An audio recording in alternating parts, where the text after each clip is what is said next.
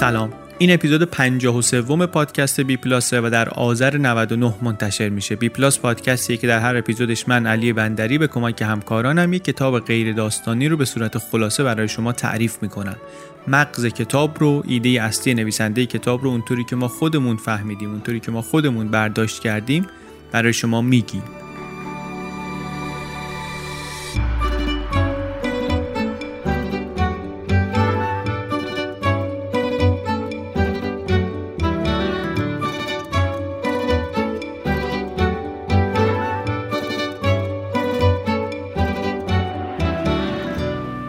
کتاب این اپیزود اسمش هست Zero Marginal Cost Society، نوشته آقای جرمی ریفکین.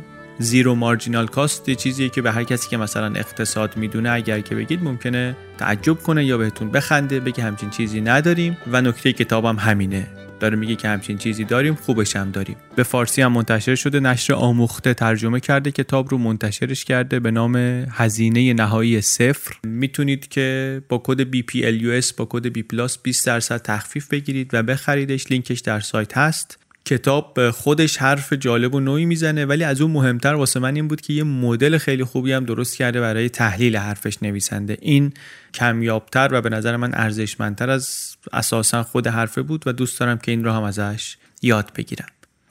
در bplaspodcast.com میتونید مرچندایز های بی پلاس رو هم ببینید. ما کیف پارچه‌ای و تیشرت و نشان کتاب از اینها طراحی کردیم و ساختیم و اونجا گذاشتیم، شما هم میتونید بگیرید و داشته باشید. بلاگ هم داریم توی سایتمون، الان فعالم شده، من مینویسم خودم اونجا، عباس سیدین مینویسه، بقیه بچهای همکار پادکست مینویسن، چند تا از شنونده ها لطف کردن یه چیزهایی نوشتن درباره همین موضوعاتی که توی پادکست شنیدیم و میشنویم، درباره همین نویسنده ها، همین کتابا، گاهی در تکمیلشون، گاهی در نقدشون. من یک چیزی هفته پیش نوشته بودم منتشر کردم درباره کار معنیدار، چند هفته پیش یه مفهومی که توی پادکست چند بار ازش صحبت کردیم، به نظر من مفهوم مهمیه، اونجا درباره‌اش نظرم رو نوشتم. خلاصه بخش بلاگ سایت رو هم ببینید اگر شما هم مثل ما از این کنجکاوی ها دارین. بریم بشنویم خلاصه کتاب هزینه نهایی صفر رو، Zero Marginal Cost Society.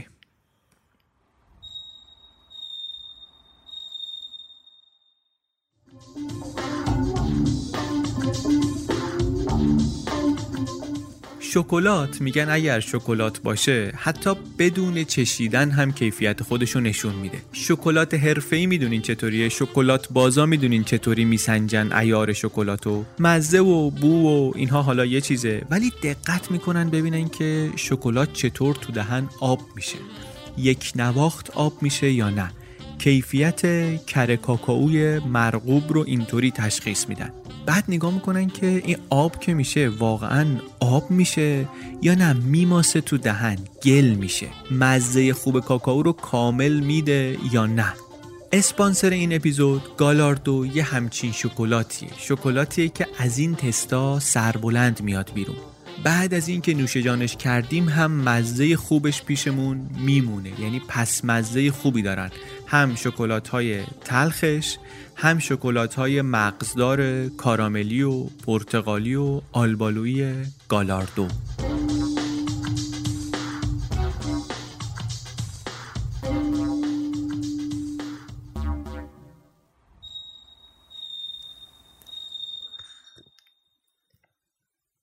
اینترنت آقا همه چیو عوض کرده. حداقل 10 ساله که داریم هی میشنویم و حتی خودمون میگیم این طرف و اون طرف که اینترنت همه چیو عوض کرده. دنیای الان به خاطر اینترنت دیگه دنیای قدیم نیست. منتها این حرف یعنی چی واقعا؟ حالا بجز این چیزایی که همه میبینیم و حس میکنیم و اینها، اینترنت واقعا چی کار کرده که میگیم دنیا رو عوض کرده؟ چه تغییرات بنیادی داده دنیا رو؟ کدوم وری داره میبره ما رو؟ اینا اگر براتون سواله، اگر این چیزا ذهنتون رو قلقلک میده، این اپیزود خوراک شماست. نویسنده این کتاب آقای جرمی ریفکین خیلی تصویر روشنی داره که چه اتفاقی داره میفته. میگه یک اتفاق مهم و اتفاق بنیادی و بزرگ داره میفته که نظیرش در طول تاریخ بشر 1-2 بار اتفاق افتاده. یه مدلی هم پیشنهاد میده برای فهمیدنش که به نظرم هم نگاهش و همین مدلی که میده خیلی کمک کننده هستن برای اینکه دنیامون رو بزرگتر کنیم باهاش. نویسنده این کتاب آقای جرمی ریفکین اقتصاددانه، کتابای زیادی هم نوشته. در اروپا مخصوصا در آلمان و در چین از قرار معلوم خیلی کتاباش و حرفاش منشأ اثر بوده، روی برنامه‌ریزی‌های اقتصادی تأثیر گذاشته. این کتابش که اینجا داریم معرفیش می‌کنیم و کتاب دیگرش انقلاب صنعتی سوم از مهمترین آثارش هستن. بجز کتاب نوشتن و سخنرانی و اینا، کارش اینه که مشاور اقتصادی هم بوده و هست، هم برای اتحادیه اروپا هم برای بعضی از رهبران کشورها کار مشاوره اقتصادی میکرده. حرفایی که میزنه هم از نظر داده هایی که توش هست، هم از نظر راهکارهایی که راه میده خیلی عملگرایانه هستن. اگر که بشنویم یا بخونیم صحبتاشو میبینیم که صرفا نظریه پردازی نمیکنه. ما قبلا هم یه حرفای شبیه این رو داشتیم توی کتاب دیگری، کتاب آینده نزدیک، Inevitable.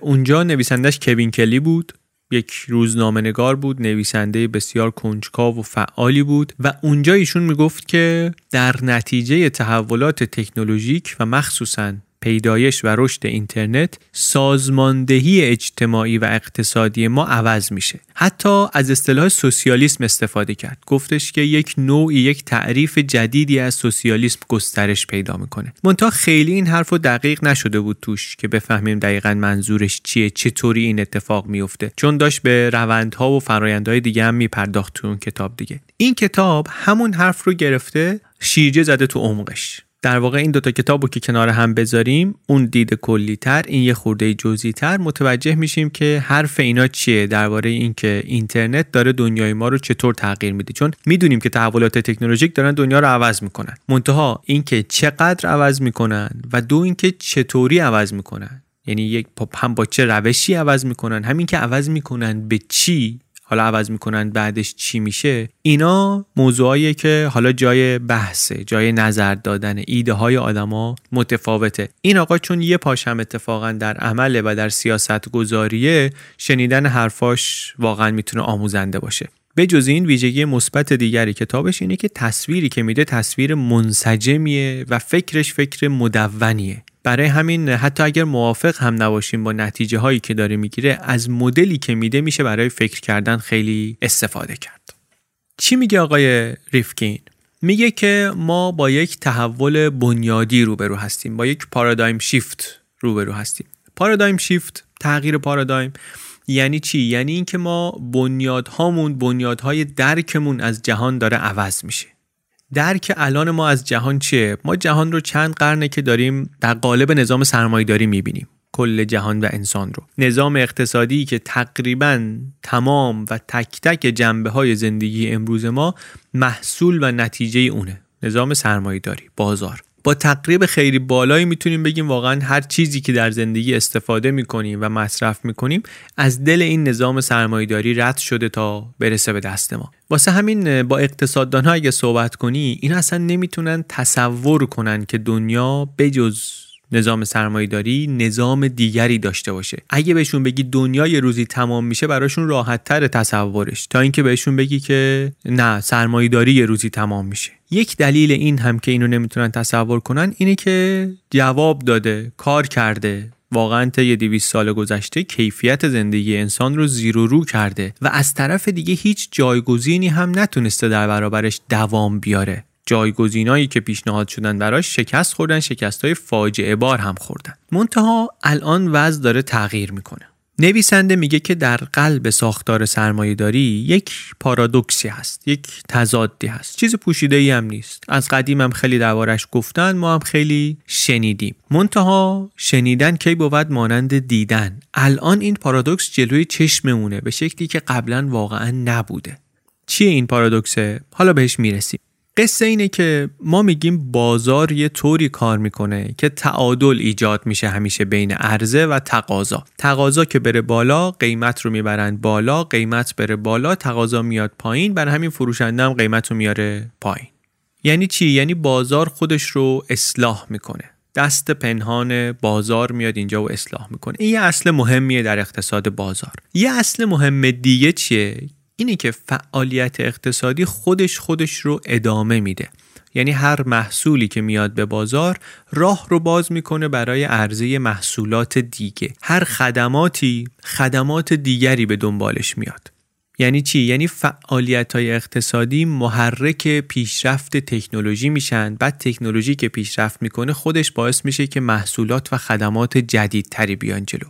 تکنولوژی میره جلو، راندمان کار میره بالا، پروداکتیویتی میره بالا، باعث میشه که کالاهای بیشتر بیان بیرون، با قیمت پایینتر بیان بیرون. این باعث میشه رقبا بیفتن به تکاپو که تکنولوژی رو بیشتر گسترش بدن، بهره‌وری ببرن بالاتر، هزینه تولیدشون بیاد پایینتر، قیمت رو باز دوباره بیارن پایینتر. این اتفاقیه که همه جا میبینیم دیگه. تقریبا هر محصول تازه تکنولوژیکی وقتی که زمان ازش بگذره ارزونتر میشه، مدل‌های جدیدتر میاد، پیشرفته‌تر میاد. مدل قدیمی دیگه قیمتش رو به نسبت که مقایسه کنی خیلی آمده پایین. شما 10 سال پیش یه هارد 1 گیگ می‌خریدی مثلا $10، 2 سال بعدش هارد 10 گیگ می‌خریدی $12، یعنی خب خیلی ارزون شده. 2 سال بعدش یه هارد 1 ترا می‌خری مثلا $20، بعد همون 1 ترا میشه $10. یعنی هی این مسیر رو میگیری میای جلو، هی قیمت داره کم میشه، کیفیت میره بالا، قیمت داره میاد پایین. الگوی این مسیر چیه؟ الگوش اینه که تکنولوژی داره هی پیشرفت میکنه، هزینه تولید محصول بعدی داره هی میاد پایینتر.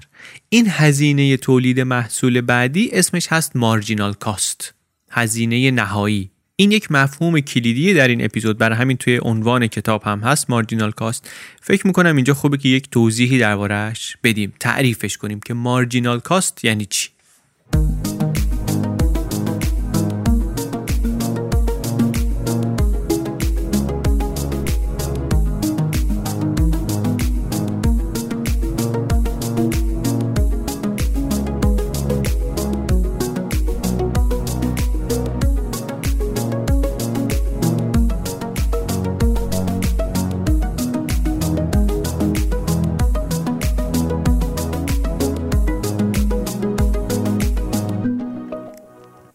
مارجینال کاست چیه؟ شما مثلا یک کارگاه نجاری داری، صندلی داری میسازی. خب یه هزینه اولیه داری، هزینه ماشینالات تو، ابزار تو، جای کارگاه تو، این چیزا. بعد یه هزینه تولید محصول بیشتر داری، یه هزینه نهایی داری، مارجینال کاست داری. اون یعنی این که اون هزینه ثابته رو که بذاریم کنار، حالا تولید یه دونه صندلی جدید چقدر داره برات آب میخوره؟ هزینه ثابت اولیه پرداخت شده، یه صندلی جدید داره واسه شما چند در میاد تولیدش. صندلی رو داری میسازی، $10 میخوای بفروشی، مثلا $15 سود کنی دیگه. اون $10 میشه مارجینال کاست شما. شما یه تولید کننده همیشه دنبال اینی که مارجینال کاستت رو بیاری پایین، یعنی هزینه مغازه و کارگاه و ابزارالات و اینام که رفت، هزینه در رفته. چیکار کنم که یه دونه پیتزای من به جای $40 برام در بیاد $39، چون هرچی از مارجینال کاستم کم کنم یا مستقیم میتونم بذارم تو جیبم به عنوان سود، یا اگه خیلی باهوشتر باشم اینو میکنم به عنوان ابزاری واسه اینکه رقابت پذیریمو ببرم بالا دیگه. من میتونم $1 ارزونتر از مغازه بغلیم بدم پیتزا رو، چون داره واسه من ارزونتر در میاد. وقتی این کارو بتونم بکنم، خب بیشتر میتونم پیتزا بفروشم، بیشتر سود میکنم، بیشتر میتونم سود بدم به سهامدارام مثلا اگه یک شرکتی هستم. پس این شد تعریف مارجینال کاست، هزینه تولید محصول بعدی وقتی که هزینه‌های اولیه رو دادیم. حالا پارادوکسی که گفتیم وجود داره چیه؟ پارادوکس اینه که ما اون مارجینال کاست رو هی می‌خوایم کم و کمترش کنیم دیگه. به کمک تکنولوژی، به کمک بالا رفتن پروداکتیویتی هی می‌خوایم مارجینال کاست رو کم کنیم.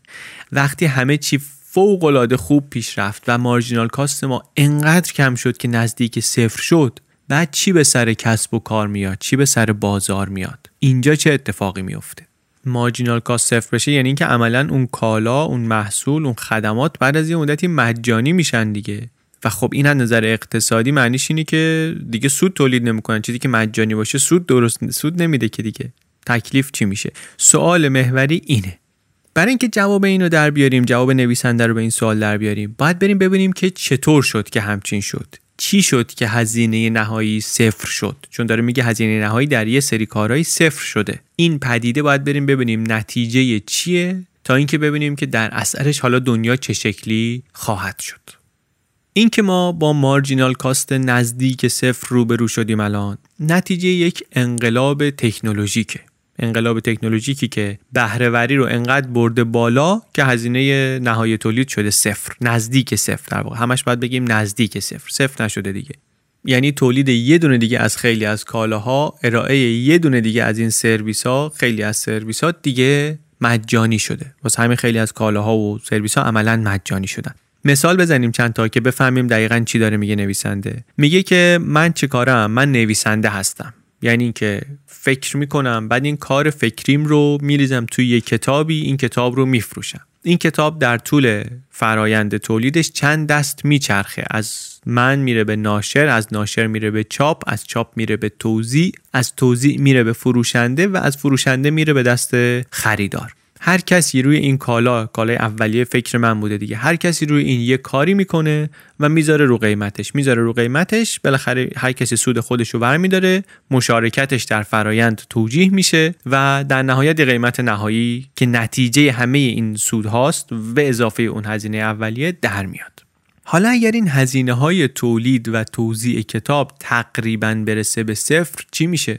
در واقع وقتی داریم درباره دنیای کتاب صحبت میکنیم دیگه اگر و فرض و اینا نیست دیگه، این اتفاقی که واقعا افتاده. شما یه بار که کتابو بنویسی، تایپ کنی، نسخه الکترونیکش رو تولید کنی، نسخه های بعدیش رو درست کردن به عنوان کتاب الکترونیک تقریبا هیچ هزینه‌ای برات نداره. شما کتاب کاغذی رو 1000 تا که میزدی، 1000 تای بعدیش بازم هزینه چاپ داشت دیگه، هزینه چاپ داشت، هزینه توزیع داشت. الان ولی نداره. شما یه کتاب الکترونیک رو اول تولید میکنی، حالا بعدن میخوای دوباره ازش بیشتر تولید کنی، اصلا تقریبا صفر هزینه‌اش. واسه همینم نویسنده های بیشتر و بیشتری دارن کتاباشون رو روی اینترنت میفروشن، به صورت ایبوک میفروشن، مستقل دارن میفروشن با قیمت‌های بعضن خیلی پایین، به خاطر اینکه هزینه تولید و البته هزینه بازاریابی برای هر نسخه از کتاب تقریبا شده صفر. در نتیجه این چی شده؟ صنعت چاپ، صنعت نشر کتاب، صنعت ارتباطات، صنعت سرگرمی، اینا ترکیدن واقعا. محصولاتی که این صنعت‌ها تولید میکنن الان تقریبا مجانی در دسترس میلیاردها نفر آدم هستن. محصول صنعت کتاب چی بود؟ متنی بود که ما میخوندیم، یه چیزی یاد میگرفتیم دیگه، کلیش الان مجانی هست. محصول صنعت سرگرمی چی بود؟ فیلم بود، موزیک بود، ویدیو، انواع آدیو بود. اینا کلیش مجانی در دسترس کلی آدمه. قبلا نبود اینطوری. نویسنده میگه این اتفاق محدود نمیمونه به صنعت سرگرمی و صنعت نشر، این به جنبه‌های دیگر هم وارد میشه و اینجاست که دنیای ما رو متحول میکنه. من و شما الان داریم بیشتر وقتمون رو با محتوای سرگرم کننده‌ای پر می‌کنیم که یکی مثل من و شما درستش کرده. اگه پادکست گوش میدیم، اگر بلاگ میخونیم، اگر یوتیوب نگاه میکنیم، اینا یعنی این که ما محتوای سرگرمیمون رو و حتی اطلاعات که داریم باهاش چیز یاد میگیریم رو دیگه داریم از اون صنایع نمیگیریم. صنایعی که تا چند سال پیش، چند دهه پیش اینا نشسته بودن و همه چی دست اینا بود، سر لوله دست اینا بود که کی به چی برسه، کی به چی نرسه. الان ولی دیگه اینطوری نیست. وقت ما داره با محتوای سرگرم کننده‌ای پر میشه که یکی مثل خودمون درستش کرده با هزینه نهایی نزدیک صفر. حالا سوال اینه که آینده این روند چیه؟ تا حالا فقط صحبت اطلاعاتی که داره جابجا میشه در قالب سرگرمی و آموزش و موزیک و اینها. حالا اینه که از این به بعد چی میشه؟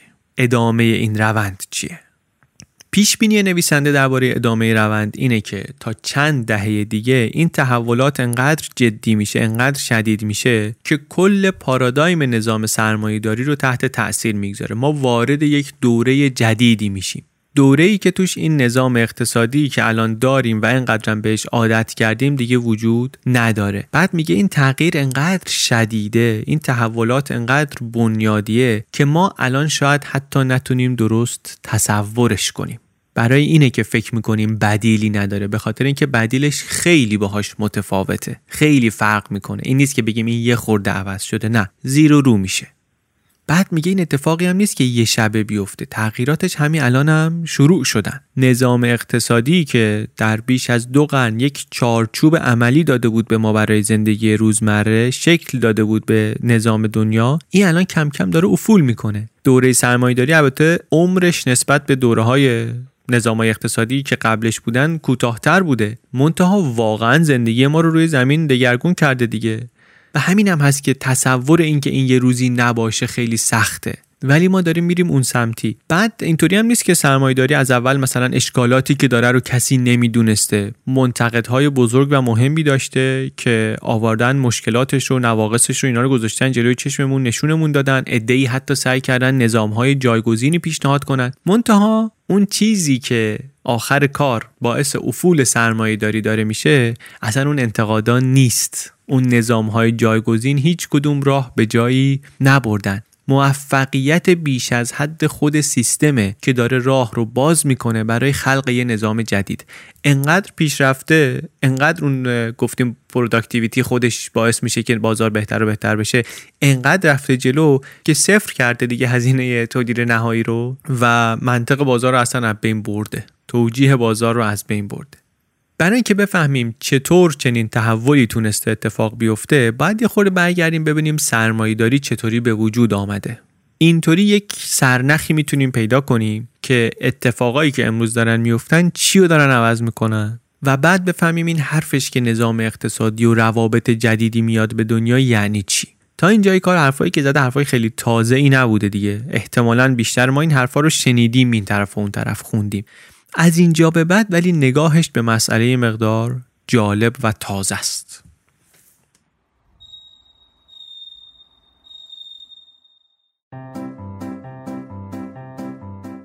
اسپانسر این اپیزود فیدیبوه.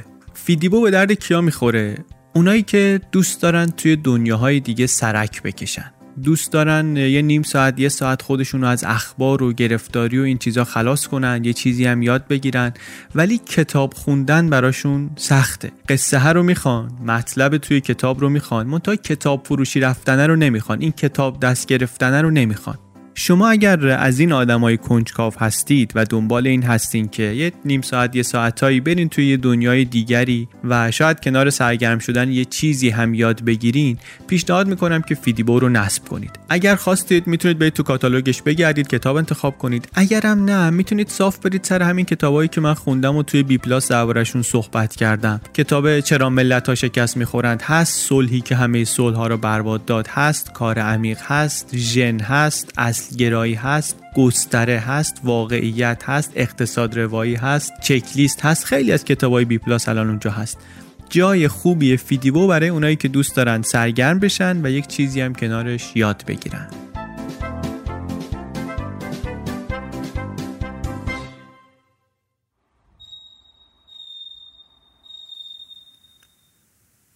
نویسنده میگه که به تاریخ تحولات اقتصادی که نگاه کنیم، همینطوری بریم عقب ببینیم قبل از دوره سرمایه‌داری، انقلاب صنعتی اول، انقلاب صنعتی دوم، قبلش نظام فئودالی، میگه اینا رو که نگاه کنیم میرسیم به یه مدلی. یعنی در واقع نویسنده رسیده به یک مدلی، یک شبکه‌ای از روابط متقابل، یه ماتریسی، ماتریس انرژی و ارتباطات. میگه در هر دوره‌ای بنا به شرایط یک منابعی وجود دارن برای انرژی و یک شبکه‌ای وجود داره از روابط و امکان‌های ارتباطی بین آدم‌ها. انرژی و ارتباطات. میگه هر دوره اقتصادی رو میشه با این دوتا شاخص مهم تعریف کرد. انرژی از کجا داره میاد؟ ارتباطات چطوری داره برقرار میشه؟ بعد میگه اون ترکیب این دوتا، انرژی ها و ارتباطات، باعث میشه که یه نظام اقتصادی شکل بگیره. یعنی چی؟ مثلا شما اگر تحولات نظام‌های اقتصادی اروپا رو نگاه کنید اونطوری که نویسنده نگاه کرده، میگه تا اواخر قرون وسطا نظام اقتصادی فئودالی داشتن در اروپا. در اون دوره انرژی از کجا می اومد؟ یه مقدارش از حیوان می اومد، از دام و اسب و اینها می اومد که انرژی برای کار کردن رو از اونها می گرفتن. و یه مقدار دیگرش هم جنگلای اروپا بود که برای گرمایش و برای اینکه یک سطح محدودی از کار با فلز داشته باشن انرژی میگرفتن ازش، جنگل‌ها و نیروی کار حیوونا، دام و اسب و اینا. برای اینکه ببینیم ارتباطات چیه یه خورده باید جامعهش رو نگاه کنیم. جامعه اون موقع اینطوریه که بخش عمده‌ای از زمین‌ها دست اصحاب کلیسا بود و یک عده کمی از زمینداران بزرگ. جمعیت هم عمدتاً بیسوادن. تجارت و بازرگانی خیلی وجود نداره، جاده ها عملا وجود ندارن، زندگی اقتصادی محدود شده به همون روستایی که توش هستن، خیلی محلیه. روستاها عمدتاً خودکفا هستن، خیلی کم محصول اضافه ای دارن که بخوان تجارت کنن، با هم مبادله کنن، چون عمده تجارت و بازرگانی بین قرن 7 تا 12 محو شده دیگه. پس مدل زندگی چطوریه وقتی که اینطوری اینقدر محلی هن؟ هم در انگلستان هم در جاهای دیگه میگه زندگی کشاورزی که وجود داره حول منابع مشترکه، کامانز. زمینا مال فئودالاست، زمینا رو با یه قراردادهای خاصی میدن به کشاورزا که روش کار کنن و حالا این کشاورزا یا یه بخشی از محصول رو میدن به اربابی که صاحب زمینه یا بخشی از نیروی کارشون رو میدن به اون. زندگیاشون هم گروهی کنترل میشد، منابع مشترکشون گروهی مدیریت میشد، منبع آبشون، مرتع مشترکی که داشتن، هر کی چقدر حیوان میتونه ببره اونجا، اینا رو گروهی، یک مثلا شوراهایی از کشاورزا بودن، اینا کنترل میکردن و نظارت میکردن بر استفاده از اینها. این میشه خلاصه ماتریس انرژی و ارتباطات در اون دوره. ارتباطات این شکلیه، اینا گروهی هن و محلی هستن، ارتباطات بین اینها عملاً خیلی وجود نداره، تجارتی نیست. انرژی هم گفتیم که از کجا داره میاد. این دوتا تعریف میکنه که نظام اقتصادی فئودالی چه سر و شکلی داشته، منبع انرژی چیه و ارتباط بین آدما وسیلش چیه. این سیستم اقتصادی فئودالی 700 سال تقریباً برقرار بود تا سال 1500 میلادی تقریباً. 1500 نیروهای اقتصادی تازه‌ای وارد کار شدند و کم کم نظام فئودالی متحول شد. یکی از تحولایی که اتفاق افتاد انکلوژر موومنت بود.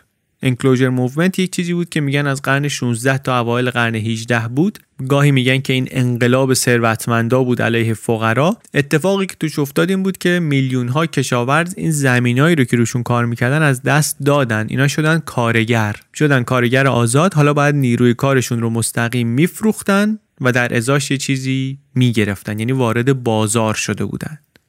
همزمان با این دو تا اتفاق بسیار مهم دیگه هم افتاد، یکی در زمینه انرژی، یکی در زمینه ارتباطات. هر چی ما داریم میگیم تو مدل این نویسنده باید با نگاه به این دوتا چیز باشه. انرژی از کجا آمد؟ ارتباطات چطوری بود؟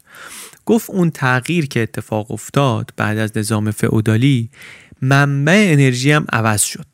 آسیاب‌های بادی و آبی کم کم رواج پیدا کردن، بهره‌وری رفت بالا، یعنی منبع انرژی ها عوض شد دیگه، از اسب و گاو و چوب جنگل تبدیل شد به آب، انرژی باد و انرژی آب. بهره‌وری رفت بالا، محصول بیشتر میتونست تولید بشه، محصول اضافه میتونست تولید بشه، اقتصاد از اقتصاد تولید میتونست تغییر کنه به اقتصاد تجارت. ضمن این که کشاورزا هم گفتیم زمینا رو از دست داده بودن، شده بودن نیروی کار ارزان در دسترس. شهرها آباد میشد، امکانات بهتر بود، روستایی‌ها میومدن به حاشیه شهرها، نیروی کار ارزونشون رو عرضه میکردن به بازاری که اونجا بود که بالاخره اینا هم زندگی بهتری داشته باشن، همین که کمک میکردن که باز این چرخه بهتر بچرخه. پس تحول اصلیه توی مسیر انرژی این بود.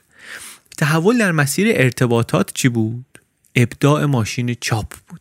اینجا اتفاق خیلی عمیق بود، اتفاقی که در انتقال اطلاعات افتاد خیلی عمیق بود. هم سواد خوندن نوشتن زیاد شد، همین که از اون طرف نهضت اصلاح دینی پروتستان خیلی استفاده کرد از این قصه. قبل از اون کاتولیکا میگفتن که واسطه بین مردم و خدا این دم و دستگاه کلیساست، ما دم در نشستیم، شما با خدا کار داری، از طریق ما صحبت میکنی، بیرون کلیسا راهی برای رستگاری نیست. ولی پروتستان ها یکی از حرفای مهمی که میزدن میگفتن هر کسی میتونه مستقیم با خدا صحبت کنه، هر کسی کشیش خودشه، کلیسای خودشه.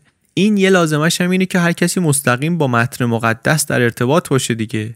حالا که صنعت چاپ ابداع شده بود، خب عملاً همه میتونستن انجیل بخونن. این خیلی تحول بزرگی بود. این میشه اون چیزی که نویسنده بهش میگه انقلاب صنعتی اول. میگه ماتریس انرژی و ارتباطات اینجا عوض شد. میگه اینکه اینجا اقتصاد عوض شد، اقتصاد تولید شد، اقتصاد بازار، تولید برای استفاده شد، تولید برای مبادله. این اتفاق خیلی مهمی بود. منتها برای اینکه درست بفهمیم که چه اتفاقی افتاده، فقط دونستن اون کافی نیست. بدون اون یکی انقلاب که انقلاب چاپ باشه، این رویداد اثرش انقدر نمیشد. میگه از وقتی چاپ اختراع شد تا 50 سال بعدش 8 میلیون کتاب چاپ شده بود. از 1453 تا 1500 8 میلیون کتاب. برای اینکه بفهمیم این عدد چقدر عدد بزرگی بوده، کافیه به شما بگم که از سال 300 میلادی وقتی که قسطنطنیه رو تأسیس کرده بودن تا اون موقع کاتبان اروپا اینقدر کتاب ننوشته بودن. بیش از 1000 سال در مقابل 50 سال. انقلاب بزرگی این. نقشه ها استاندارد شد، نقشه ها ارزون شد، در دسترس خیلی‌ها قرار گرفت. این یعنی سفر آسون شد، مسیریابی آسون شد، یعنی میشه که با جاهای دور تجارت کرد. حالا بازار خیلی گسترده تر میشه. نویسنده میگه درباره این دوره خیلی‌ها صحبت کردن، خیلی‌ها نوشتن درباره شکلگیری بازار، گسترش بازار، تجارت و اینا، چه از سمت آدام اسمیت چه از سمت مارکس. ولی میگه چیزی که اینها متوجه نبودن خیلی این بوده که هم گسترش استفاده از انرژی جدید، منابع انرژی جدید نقش داشتن توی این قصه و هم انقلاب چاپ.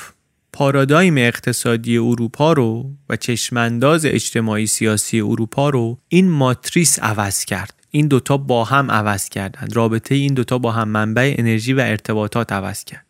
حالا همین ماتریس انرژی و ارتباطات رو تو ذهن داشته باشیم، یه خورده بیایم در تاریخ جلوتر ببینیم که این ماتریس در دوره‌های بعدی چطوری کار کرده.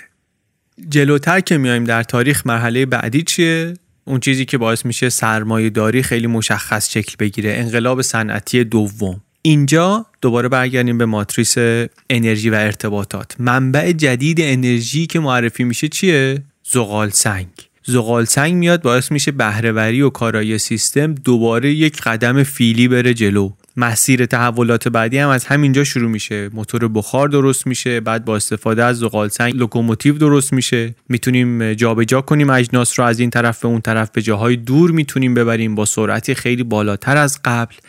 شبکه راه آهن رو دولت میاد پول میده میسازه. بعد خود ساختار راه آهن باعث میشه که یک جاهایی که قبلا در دسترس نبوده به آسانی الان شهر گسترش پیدا کنه. بعد همون جاهایی که منابع انرژی هست، زغال سنگ هست، باعث میشه آدما جمع بشن، اونجا کار زیاد هست. یعنی دوباره ماتریس انرژی ارتباطات رو که نگاه کنیم داره شکل میده به جامعه انسانی بعد از این مرحله انقلاب صنعتی دوم. انرژی، زغال سنگ، ارتباطات یک مقدارش همین شبکه‌های ریلی و اینا، یه بخش دیگه‌اش ابداع تلگراف در کنار شبکه راه آهن میشن ابزار مهم ارتباطاتی که کمک میکنن کسب و کار یهو بتونه گسترده تر رشد کنه، دنیای کسب و کار خیلی بزرگ بشه. باز دوباره با همین ماتریس ارتباطات و انرژی بیایم جلوتر ببینیم که در مرحله بعدی از تاریخ بشر اینا چطوری تغییر میکنن. در مرحله بعدی منبع جدید انرژی که میاد به بازار چیه؟ نفته. ارتباطات جدید چیه؟ تلفونه. قصه دوباره تکرار شده، یک منبع انرژی با کارایی بیشتر به دست آمده یعنی نفت و ارتباطات هم باز سریعتر شده.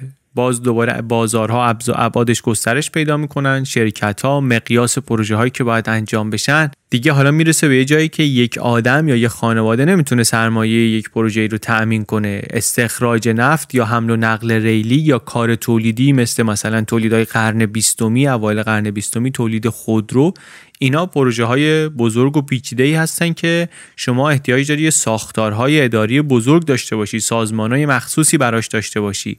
اینجاست که شرکت‌های بزرگ درست میشن با ساختارهای متمرکز از بالا به پایین و وقتی اینا میتونن به سوددهی برسن که در ابعاد بزرگ کار کنن. نفت رو شما نمیتونی یه گوشه بشینی نفت خودتو در بیاری، باید در مقیاس بزرگ انجام بشه، هم کشفش هم استخراجش. مخصوصا که هرچی میای جلوتر منبع جدید نفتی پیدا کردن سخت‌تر هم میشه، هزینه کشف منبع جدید بالاتر هم میره، هزینه استخراج هم بالاتر میره، چون منبع دم دستی‌ها رو استفاده کردیم دیگه، اون آلبالوهایی که سر شاخه بوده همه رو چیدیم.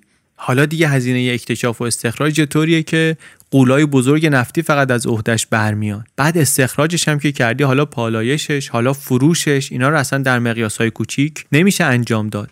یا صنعت خودروسازی، اوایل کار کلی شرکت ماشینسازی کوچیک بودن. منتها کار به یه جایی رسید که انقدر این بیزنس پیچیده شد و برای رسیدن به سوددهی انقدر نیاز پیدا کرد به سازمان‌ها و ساختارهای منسجم و متمرکز و بزرگ، چه برای تولید چه برای توزیع، که خیلی سریع این تولید کننده کوچیکا همه یا رفتن یا با هم دیگه جمع شدن یکی. نهایتاً چند تا تولید کننده بزرگ موندن در کل دنیا.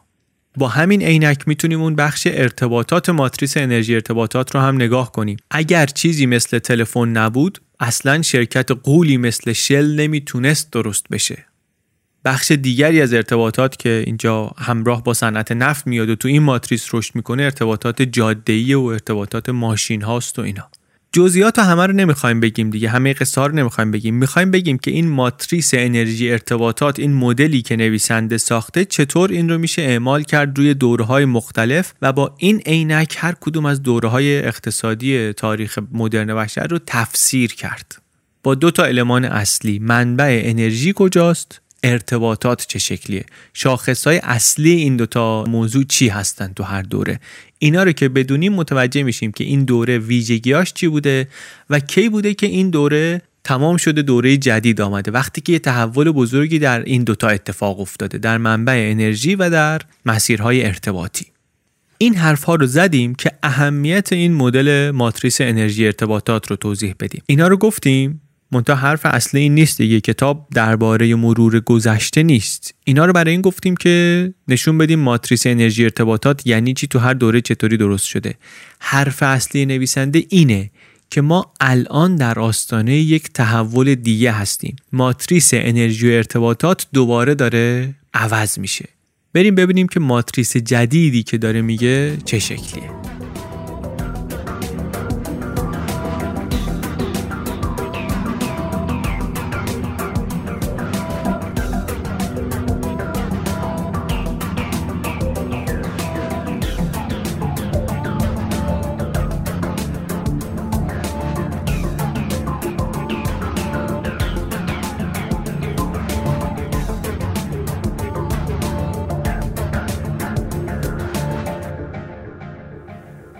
در ماتریس جدید انرژی ارتباطات نویسنده میگه که منبع انرژی ما انرژی های تجدید پذیره، انرژی های سبز، انرژی خورشیدی، انرژی باد، انرژی زمینگرمایی، این هاست و بخش ارتباطش هم اینترنته.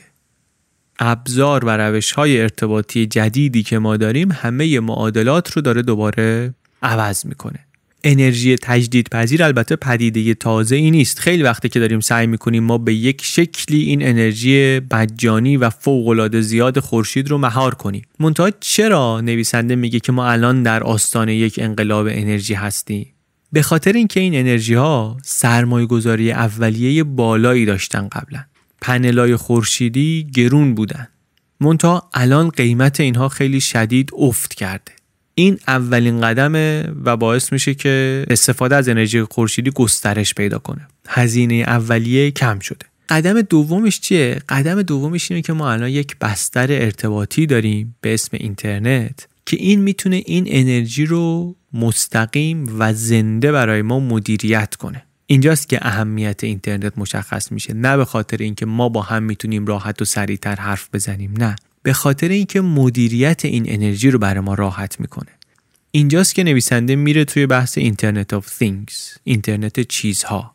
یخچال، ماشین، آبگرم کن، شوفاژ، تلویزیون، خونه، پنل خورشیدی، توربین بادی که تو حیات ممکنه داشته باشیم، اینا همه یا الان به اینترنت وصلن یا به اینترنت وصل میشن به زودی.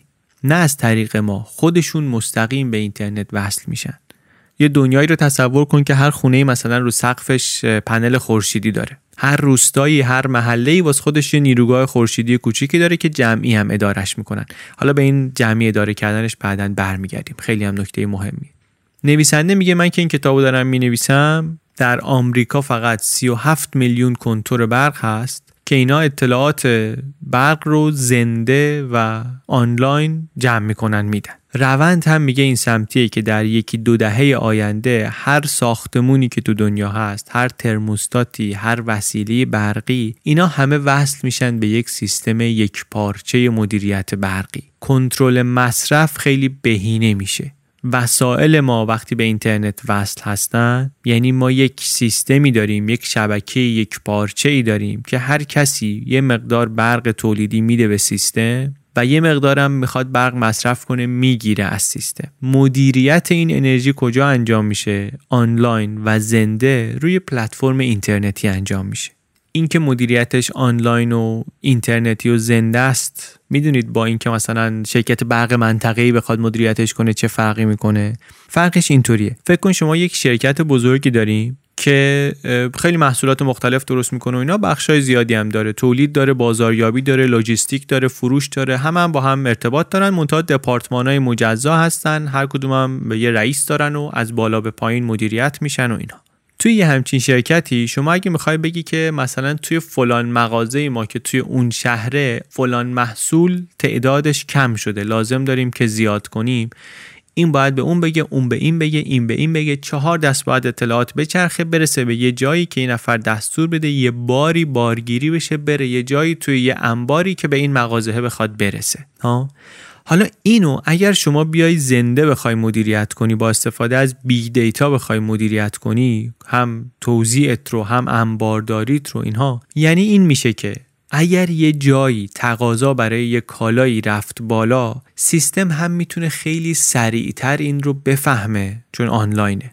قفسه مغازه داره خالی میشه، به انبار میگه، انبار داره خالی میشه، آنلاین سیستم انبارداری مرکزیت میفهمه، انبارداری مرکزیت داره خالی میشه، آنلاین تولیدت میفهمه، تولید داره میکنه، آنلاین توزیعت میفهمه، توزیع داره میکنه، آنلاین باز انبارت میفهمه، قفست میفهمه. هم خیلی سریعتر میتونه سیستم پیش بینی کنه که کجا چی لازمه، هم خیلی سریعتر میتونه بهش واکنش نشون بده.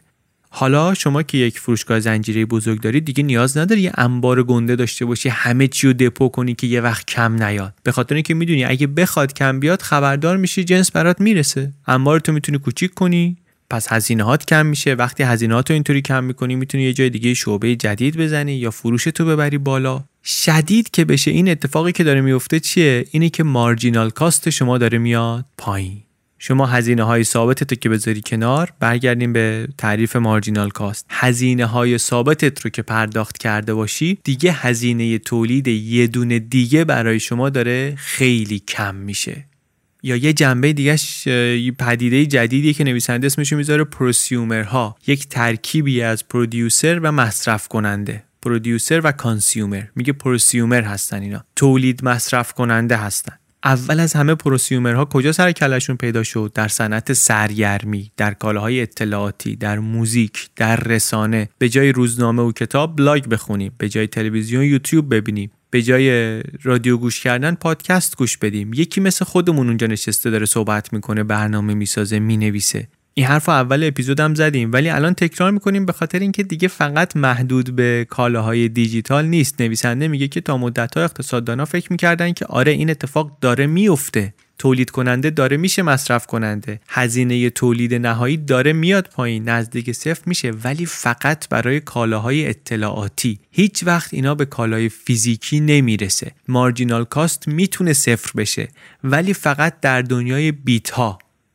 مثل اون دکتری که میگفت ملکه بیت ها، میگه فقط در دنیای بیت ها میتونه صفر بشه، در دنیای اطلاعات میتونه صفر بشه. مصرف کننده ها میتونن همه تولید کننده بشن ولی فقط در دنیای دیجیتال. کالای فیزیکی که پایه اقتصاده، اون جاش محکمه، اون کماکان چه تولیدش چه توزیعش، اینا شرکت های بزرگ میخواد، آدم های بزرگ میخواد و مرز میخواد بین تولید کننده و مصرف کننده.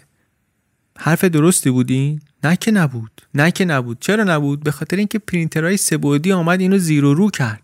پرینترهای سه‌بعدی تکنولوژی که هنوز در حال توسعه است، البته منتها همین الانش هم قیمت یه پرینتر سه‌بعدی نسبت به چند سال پیش خیلی اومده پایین. کلی هم پروژه هست که روی این کار میکنن که یه پرینترهای سه‌بعدی درست بشه که بتونه خودش همه قطعات خودش رو هم بسازه. یعنی هزینه تولید پرینتر سه‌بعدی بیشتر، یعنی مارجینال کاست تولید پرینتر سه‌بعدی فوق‌العاده کم بشه و نزدیک صفر بشه. وقتی که اینطوری بشه چی میشه؟ اون وقت هر مصرف کننده‌ای میتونه کلی از چیزایی رو که لازم داره خودش بسازه. در کنار اینا کلی پروژه هم هست که کمک میکنه شما تو خونه بتونی موادت رو بازیافت کنی، یا حالا تو خونه یا محلی. تصویری که نویسنده از آینده نزدیک میده اینه که میگه که شما ممکنه بتونی ابزاری رو که لازم داری، وسایلی که لازم داری توی خونه خودت با مواد بازیافتی خودت پرینتش کنی یا واسه یکی دیگه پرینتش کنی. همین الان یه گروه‌های اینترنتی هستن، کامیونیتی‌های مختلفی رو اینترنت هستن، دارن کار میکنن که امکان پرینت سه‌بعدی رو آزاد نگهش دارن. نقشه ها و برنامه ها رو اینا رو با هم به اشتراک بذارن، اوپن سورسش کنن همه چی، بعد اینجا که داریم صحبت میکنیم چند تا چیز میان دست به دست هم میدن. پرینتر سه‌بعدی هست، اینترنت آف تینگز هست، امکان آموزش آنلاین هم هست. آموزش آنلاین هم یه چیزی که واقعا دست کمش نباید بگیریم. یکی از استادای دانشگاه استنفورد شروع کرد اینو، خواست امتحان کنه چندین سال پیش. به استنفورد جای خیلی گرونیه، خیلی سخت پذیرش میکنه، مثلا 100 نفر میتونستن بیان توی کلاس. این استاد هم باید خیلی باهوش میبودن، هم باید خیلی متمول میبودن. منتها وقتی دلار آنلاین کرد 120000 نفر از سر تا سر دنیا اومدن ثبت نام کردن. استنفورد درس خوندن نویسنده میگه سالی حداقل $50,000 هزینه شه، منتها آنلاین کلاسش رو رفتن هزینهش رو میاره خیلی خیلی خیلی پایین. این یه الگویی شد، از دلش پدیده‌هایی مثل کورسرا در اومد، ادکس در اومد و کلی چیزهای دیگه‌ای که هی داره زیاد و زیادتر میشه. الان دیگه شما اگه بخوای بری توی خیلی از دانشگاه‌های بزرگ دنیا یه کلاسی بگذرونی لازم نیست هزاران دلار هزینه کنی، میتونی با هزینه خیلی کمتر همون آموزش‌ها رو ببینی. شبیه همین روند رو کجا می‌بینیم؟ تو نرم افزارهای اوپن سورس می‌بینیم. از همون اول که برنامه کامپیوتری می‌نوشتن یه جریانی راه افتاد که نرم افزار باید آزاد باشه. خیلی البته این ماجرا داره، خیلی تحولات حقوقی و اداری این وسط اتفاق افتاده، ولی هم تعداد نرم افزارهای متن باز هی داره زیاد میشه، هم کیفیتش داره هی بالاتر میشه. نرم افزارهایی هم هست که از سر تا سر دنیا آدما کمک کردن نوشتنش، توسعه دادنش. یکی از اولیناش سیستم عامل لینوکس بود. روز به روز هم داره نرم افزارهای اوپن سورس بیشتر میشه. همین قصه در ساخت محتوای صوتی و تصویری هم هست. مالک محصول بودن دیگه عملاً معنی نداره، لازم نیست، اصلا مفهوم نداره که شما یه نسخه از یه نرم افزار داشته باشی، CD داشته باشی تو خونت، DVD فیلم داشته باشی، کاست داشته باشی. شما فقط نیاز داری دسترسی داشته باشی، هر جایی میری بتونی داشته باشی. یه زمانی آرشیویست بودن خودش یک مقام و مرتبتی داشت، صفحه جمع کردن و کاست جمع کردن و CD و DVD و اینا، ولی الان اصلا مالکیت واسه مصرف کننده بیمورده. دسترسی میخوای میخری دیگه. حرف کلی چیه؟ حرف کلی اینه که مارجینال کاست تولید، مارجینال کاست آموزش، مارجینال کاست اطلاعات، مارجینال کاست انتقال اطلاعات، اینا در بخش‌های خیلی مهمی داره شدیداً کم میشه و خیلی زودتر از اونچه که تصور میکنیم نزدیک میشه به صفر. یعنی قیمت نزدیک میشه به صفر، یعنی سرویس کالا نزدیک میشه به مجانی شدن. و البته فقط هم مسئله این نیست که مارجینال کاست صفر میشه، مسئله اینه که مدیریت و کنترل سیستم هم عوض میشه. گفتیم توی مدل قبلی، تو ماتریس قبلی در صنعت نفت، خودروسازی، نیاز داشتیم به شرکت‌های بزرگ با ساختارهای متمرکز از بالا به پایین، عمودی. ولی تو وضعیت جدید، یه مثالشو زدیم توی پلتفرم‌های مدیریت انرژی برق، مدیریت میتونه گسترده باشه، میتونه متمرکز نباشه، میتونه پراکنده باشه، میتونه افقی باشه، عمودی نباشه. اینا معنیاش خیلی بزرگه، هم برای شرکت‌ها، هم برای سازمان‌ها، هم برای جامعه‌های ما. این که دیگه شما نیاز نداری یه نفر از بالا دستور بده به پایین، این به اون بگه، اون به اون بگه، این عواقب زیادی داره برای شکلی که ما الان جامعه رو چیدیم و شکلی که جامعه‌مون داره کار میکنه. توی دوتا انقلاب صنعتی قبلی کارخونه‌ها رو یه جایی میساختن که امکان حمل و نقل راحت تر باشه، برای اتوبان باشه، کنار راه آهن باشه، لب دریا باشه، لب بندر باشه. این یعنی که آدما می اومدن نزدیک این مراکز صنعتی زندگی کنن، یعنی شهرها با یه همچی الگویی رشد می‌کردن. منتها اگه این محدودیت‌ها نباشه، اگه سیستم تولید و توزیع انرژی، سیستم تولید و توزیع کالا گسترده کار کنه، متمرکز کار نکنه، وقتی که حمل و نقل کالا دست ماشین‌های خودران باشه، وقتی که آموزش آنلاین باشه، وقتی که خدمات سرگرمی آنلاین باشه و در دسترس همه باشه، دیگه خب واسه چی بریم یک کلان شهر آلوده بزرگ شلوغ ناامنی زندگی کنی؟ این یعنی ساختار شهری ما عوض میشه، یعنی روابط اجتماعی ما عوض میشه. یعنی چی میشه؟ یعنی همون ماتریس انرژی ارتباطات بود که گفتیم تغییر اجزاش گردنه‌های بزرگ تاریخ بودن، اون دوباره داره الماناش عوض میشه. با اینترنت آف تینگز، اینترنت چیزها، اینترنت داره از شبکه اطلاعات تبدیل میشه به اینترنت فیزیکی، شبکه فیزیکی، شبکه چیزها. اینترنت انرژی داریم، اینترنت لاجستیک و حمل و نقل داریم. اینترنت چیزها پل میزنه از اینترنت بیت ها به اینترنت اتم ها. و وقتی که این سه تا اینترنت با هم کار میکنن، اینترنت اطلاعات و اینترنت انرژی و اینترنت لاجستیک، اون وقت ما میتونیم این زیرو مارجینال کاست رو از کالاهای اطلاعاتی برداریم ببریم رو کالاهای فیزیکی، به خاطر اینکه گفتیم مصرف انرژی اونطوریه و به خاطر اینکه گفتیم پرینتر سه‌بعدی اینطوریه و هر تولید کننده ای میتونه مصرف کننده باشه، هر مصرف کننده ای میتونه تولید کننده باشه. کتاب البته این تغییراتی رو که ما اینجا خیلی سریع داریم ازش حرف میزنیم مفصل میگه، طبیعتاً با کلی آمار و ارقام و اینها، فقط یه تصویر کلی از آینده نمیاد بده، قصه بگه بره. از دل اطلاعات و داده‌های اقتصادی داره این روند رو پیش بینی میکنه. ادعای نویسنده اینه که در 20 سال آینده ما میرسیم به هزینه نهایی نزدیک صفر در تولید انرژی. همین الان میگه در اروپا خیلی از تولید کننده ها رسیدن. بعد تازه تکنولوژی تو مسیریه که هزینه اولیه هم داره کم میشه، نمایی هم داره کم میشه. قیمت پنل خورشیدی رو الان با 60 سال پیش مقایسه میکنه، با 40 سال پیش، با 20 سال پیش، میبینین چطوری آمده پایین. هزینه اولیه تازه، مارجینال کاست نه. باد هم همینه. قیمت اینا در 20 سال مثل قیمت کامپیوتر و موبایل که آمده پایین. البته نکته اینه که نویسنده میگه شما پنل خورشیدی رو که بذاری رو پشت بومت، مارجینال کاستت از همون لحظه صفره. هزینه اولیه رو تا چند سال احتمالاً باید بدی، ولی مارجینال کاستت از همون اول صفره. میگه مدل آلمان رو که ببینی، 1 میلیون خونه و تولید کننده شخصی دارن الان انرژی تولید میکنن و اینا بازیگرای بزرگ بازار رو کلا فرستادن بیرون. همون اتفاقی که برای کتاب چاپکن‌ها افتاده، همون اتفاقی که واسه روزنامه‌ها افتاده، واسه استودیوهای بزرگ موزیک افتاده. بعد چون رشدش هم عمودی نیست، کلابوراتیو و مشارکتی و افقیه، اسکیل شدنشون هم افقیه، بزرگ شدنشون هم افقیه. یعنی چی؟ یعنی همونی که بهش میگیم انقلاب دیسراپتیو ریولوشن، تحولات انقلابی، همون چیزی که ویکی‌پدیا رو جایگزین دائره المعارف بریتانیکا کرد.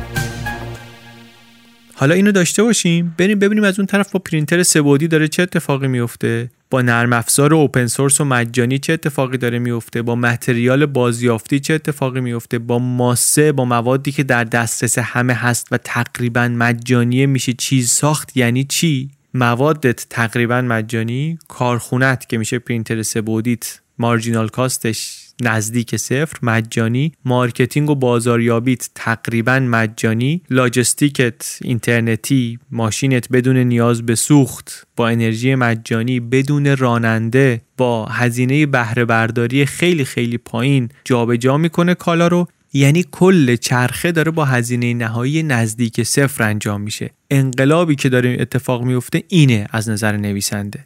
اینجاست که میگه مدل بازار اقتصاد سرمایه‌داری داره بلا موضوع میشه. ما مدل جدید میخوایم.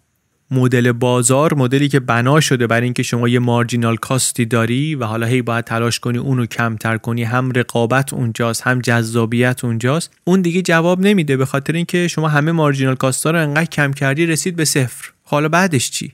بعدش اینه که مدل جدید میخوایم. مدل جدید چی میشه؟ اقتصاددانا میگن بازار رو یا دولت باید ارگانایز کنه، مدیریت کنه، یا بخش خصوصی، یا سوسیالیسم باید داشته باشی شما، یا سرمایه‌داری باید داشته باشی، یا حالا یه ترکیبی از اینا داشته باشی مثل بیشتر اقتصادهای اروپایی، یه سوشال مارکت اکانومی داشته باشی. ولی دیگه خارج از اینا نداریم، یا اونه یا اینه یا یه چیزی بین اینا. نویسنده میگه ولی اتفاقی که داره میفته یه چیزی جدا از اینها، فراتر از اینا. مدلی که نهادش دولتی نیست، بخش خصوصی هم نیست. چیه پس؟ سوال اصلی اینه چیه؟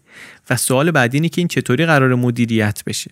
تو جامعه‌ای که هر کسی داره بخش عمده‌ای از کالاهاش رو خودش تولید میکنه، انرژیش رو خودش تولید میکنه، چطوری قرار منابع مدیریت بشه؟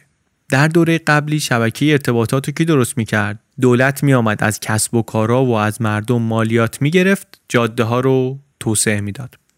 اینجا هم دو تا الگوی مختلف رو نویسنده پیشنهاد میده و میگه یه ترکیبی از این دو تا الگو داره در جاهای مختلف همین الان اجرا میشه. یه الگوش اینه که دولت از پول مالیات مستقیم بده، این مثلا میکرو نیروگاه‌ها رو احداث کنه. یه مدل دیگه‌ش همینه که قیمت برق رو یه خورده ببره بالا با یه مالیات غیر مستقیمی هزینه احداث نیروگاه رو بگیره. مثلا آدما وام بگیرند و دولت تضمین کنه که شما اگه نیروگاه کوچیک خورشیدی بسازی، من انرژی تولیدی رو شما رو با این قیمت تضمینی میخرم. این باعث میشه که برق خورشیدی بیشتر تولید بشه، تولید پنل خورشیدی رشد کنه، قیمتش بیاد پایین و این روند ادامه پیدا کنه تا یه زمانی که دیگه احتیاجی به حمایت دولت نباشه.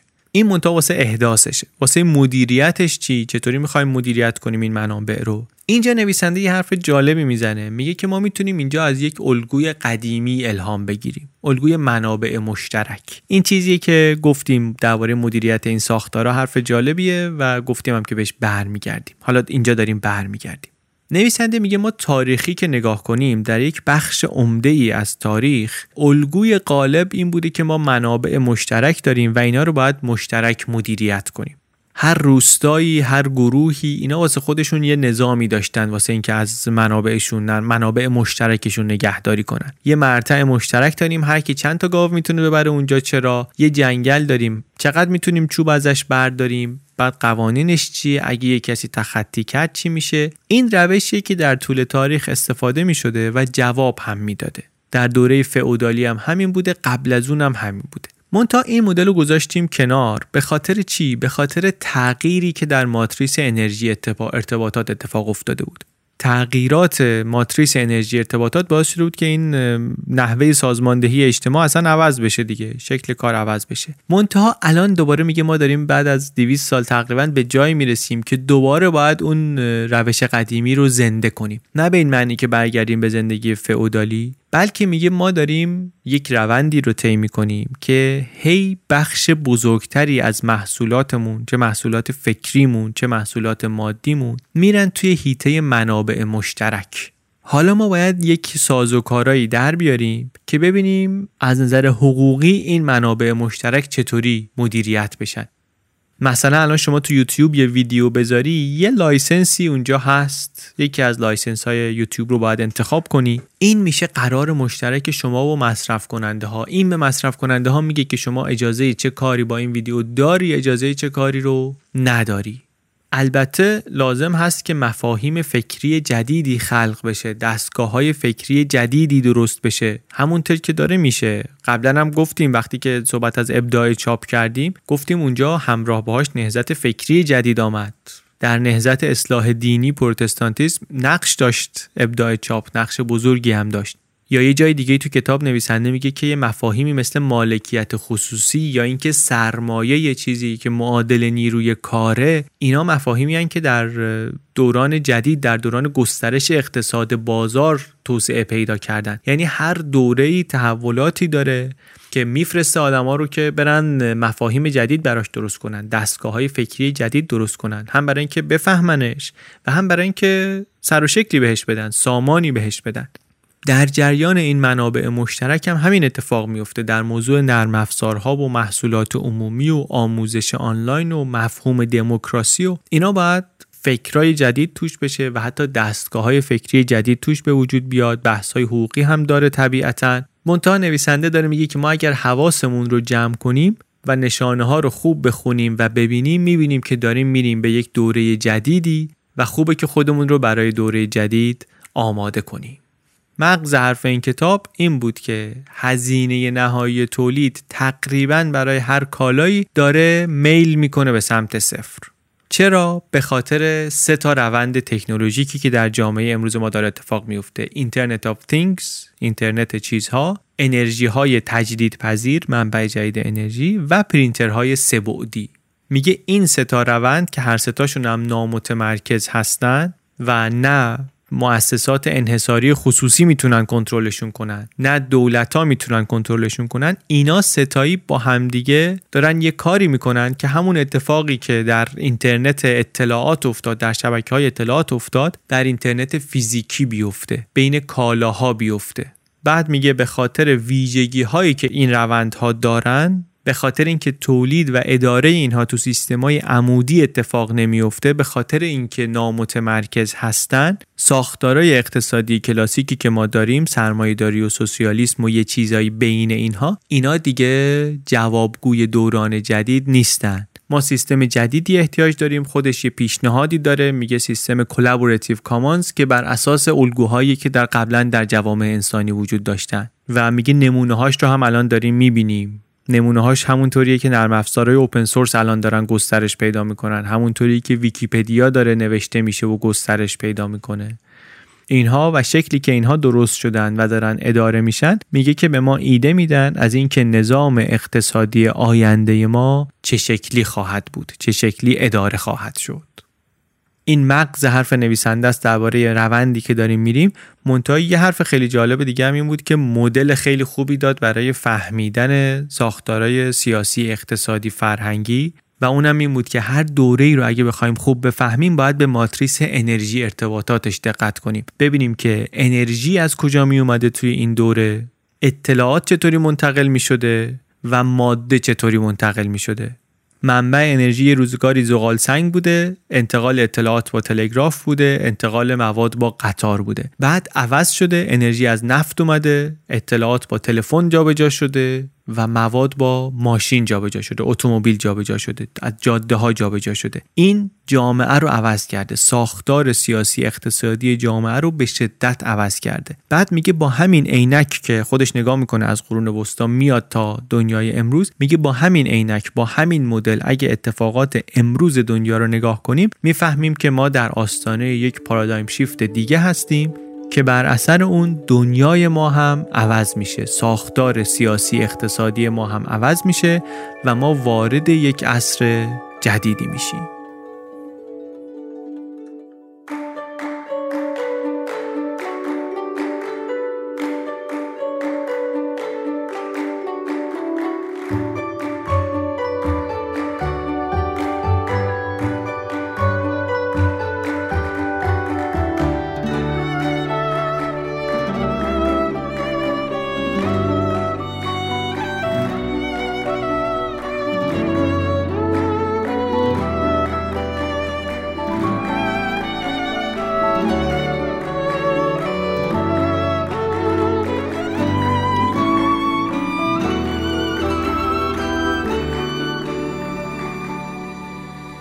چیزی که شنیدین اپیزود 53 پادکست بی پلاس بود. این اپیزود بی پلاس رو من علی بندری به کمک عباس سیدین و امید صدیق فرد درست کردیم.